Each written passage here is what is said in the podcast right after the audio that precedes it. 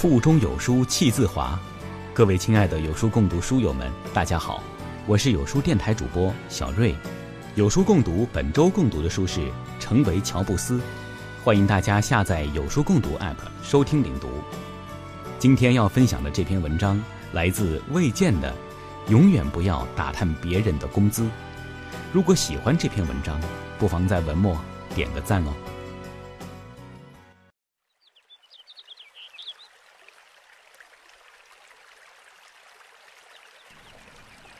几个十分要好的同事吃完饭聊天，本来很开心。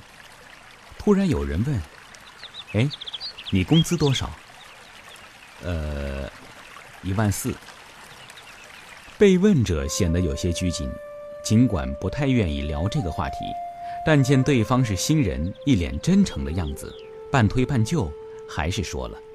围观者惊呼，随即彼此及熟识的人的工作侃侃而谈。福利怎么样？年终奖怎么样？未来前景怎么样？兜了一圈，发现任何一项不如别的公司。总而言之，我们公司最烂。而后各自陷入沉默。刚毕业那年，我也对别人的工资充满好奇。最主要的原因是自己的工资太低，每个月除了房租和饭钱就所剩无几。买任何东西，都会不由自主地考虑一个问题：这个月钱够不够用？与此同时，基本上每天都加班到晚上七八点，再坐公车回家，钻进楼下的快餐店吃个饭就十点半了，连看电影都提不起兴趣，倒头就睡。同部门的老员工常对我呼来唤去，一些无主的任务。就像认干爹一样被摊派到我的身上。那时我觉得我是这个部门最忙的人，强烈的觉得自己的付出和回报不相匹配。每次慌慌张张的进出办公室，都能看见那些慢悠悠泡花茶的，嚼着口香糖整理桌面的，高翘二郎腿叼着烟玩鼠标的，心中升起一股淡淡的戾气。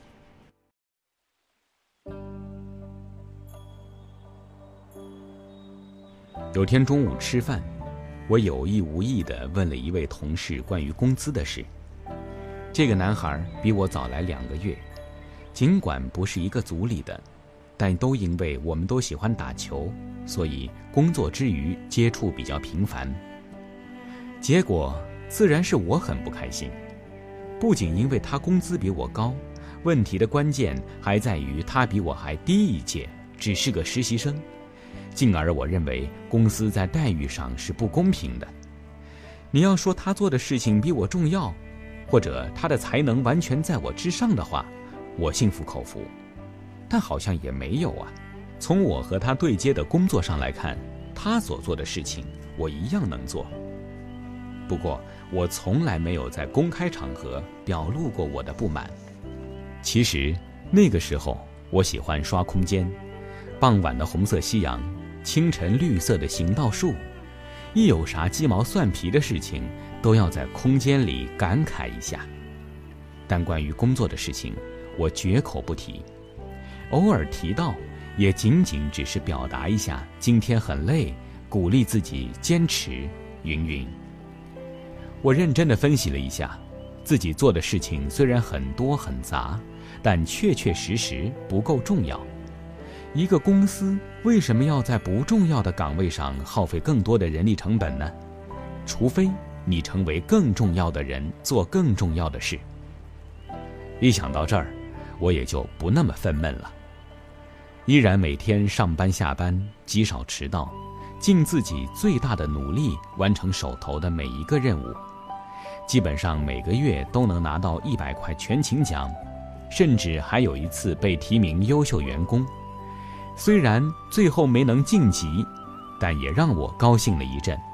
起码我的努力有人在看。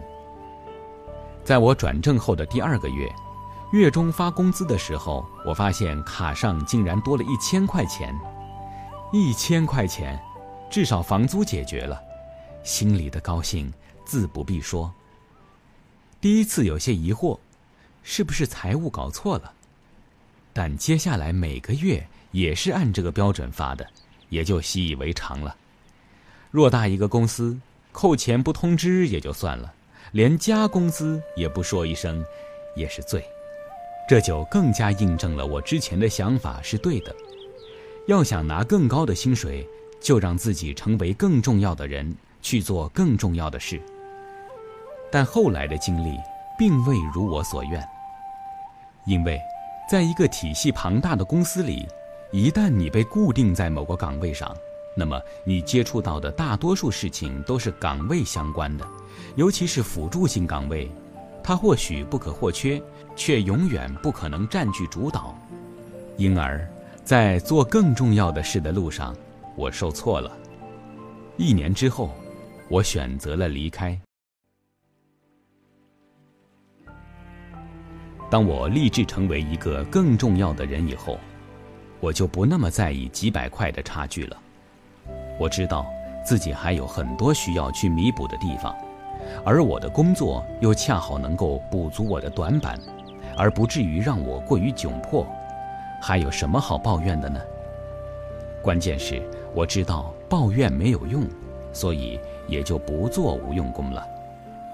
就像从前的我，喜欢对国家大事高谈阔论，而随着年龄的增长，我渐渐发现并接受普通民众的意见建议形同空屁的事实，也就失去了评头论足的性质。这是一样的道理，因为你不重要。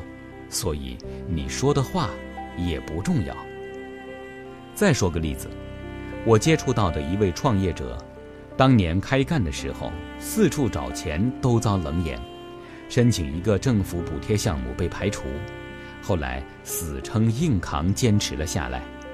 如今投资人追着要给他钱，上个月政府主动找上门给他补贴五百万，一年间。他的项目成为了本市着力扶持的优秀创业典范。世事就是这样，你想要的，软磨硬泡求而不得；你不需要的，生拉硬拽强塞给你。一方面，确实是因为你变得更重要了；另一方面，其实是因为你有了更大的用处。我并不是想怂恿你用理想麻痹自己，说钱不重要，工资不重要。你这么辛苦的工作，不就是为了工资，为了钱吗？我们都需要用钱养活自己。但是，在你人生中很长一段时间，你必须承认，你并不具备让自己活得逍遥自在、挥金如土的能力。当然，富二代例外。有人工资比你高。那是因为别人的学校比你好啊，有人工资比你高，那是因为别人有技术有本事啊。别人工资比你高，那是因为别人做事优秀啊。别人工资比你高，那是因为别人会讨老板欢心呢。你有什么？你只会对着电脑刷微博，刷完微博打开手机刷朋友圈，刷完朋友圈去休息区蹭点下午茶。吃饱了，发现微信群里老板交代了个任务，赶紧回个好的，磨磨蹭蹭处理完了，又不知所措了。就这样，每份工作干个一年半载，换一家公司，干的事情差不多，牢骚从来没断过。你抱怨生活不如意的同时，却没付诸行动去改变，你想获得更多的优待和报偿，凭什么？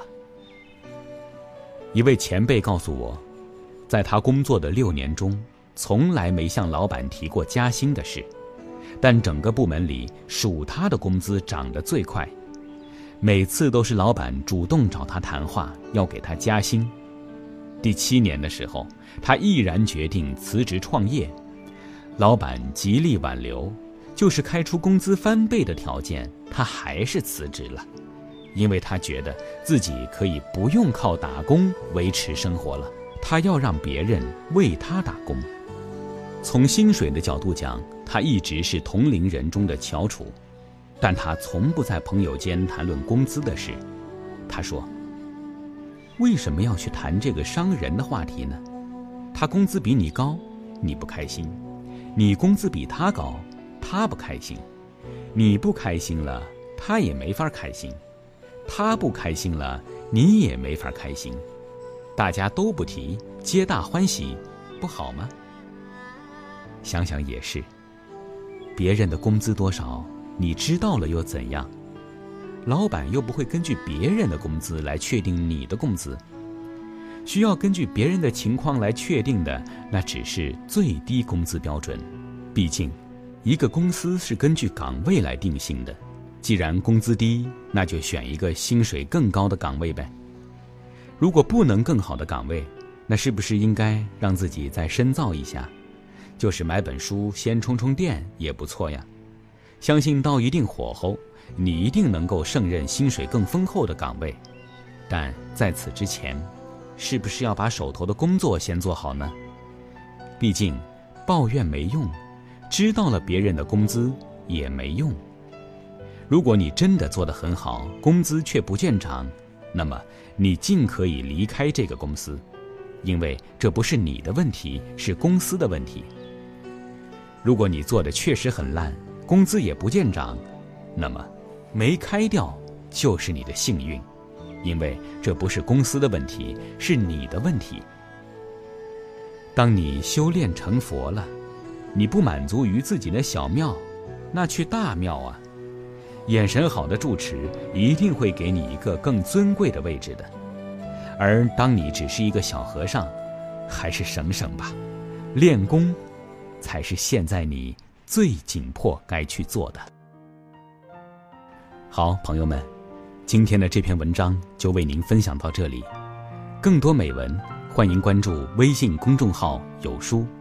从清晨开始，与一千万书友组队对抗惰性。记得在文末点赞哦。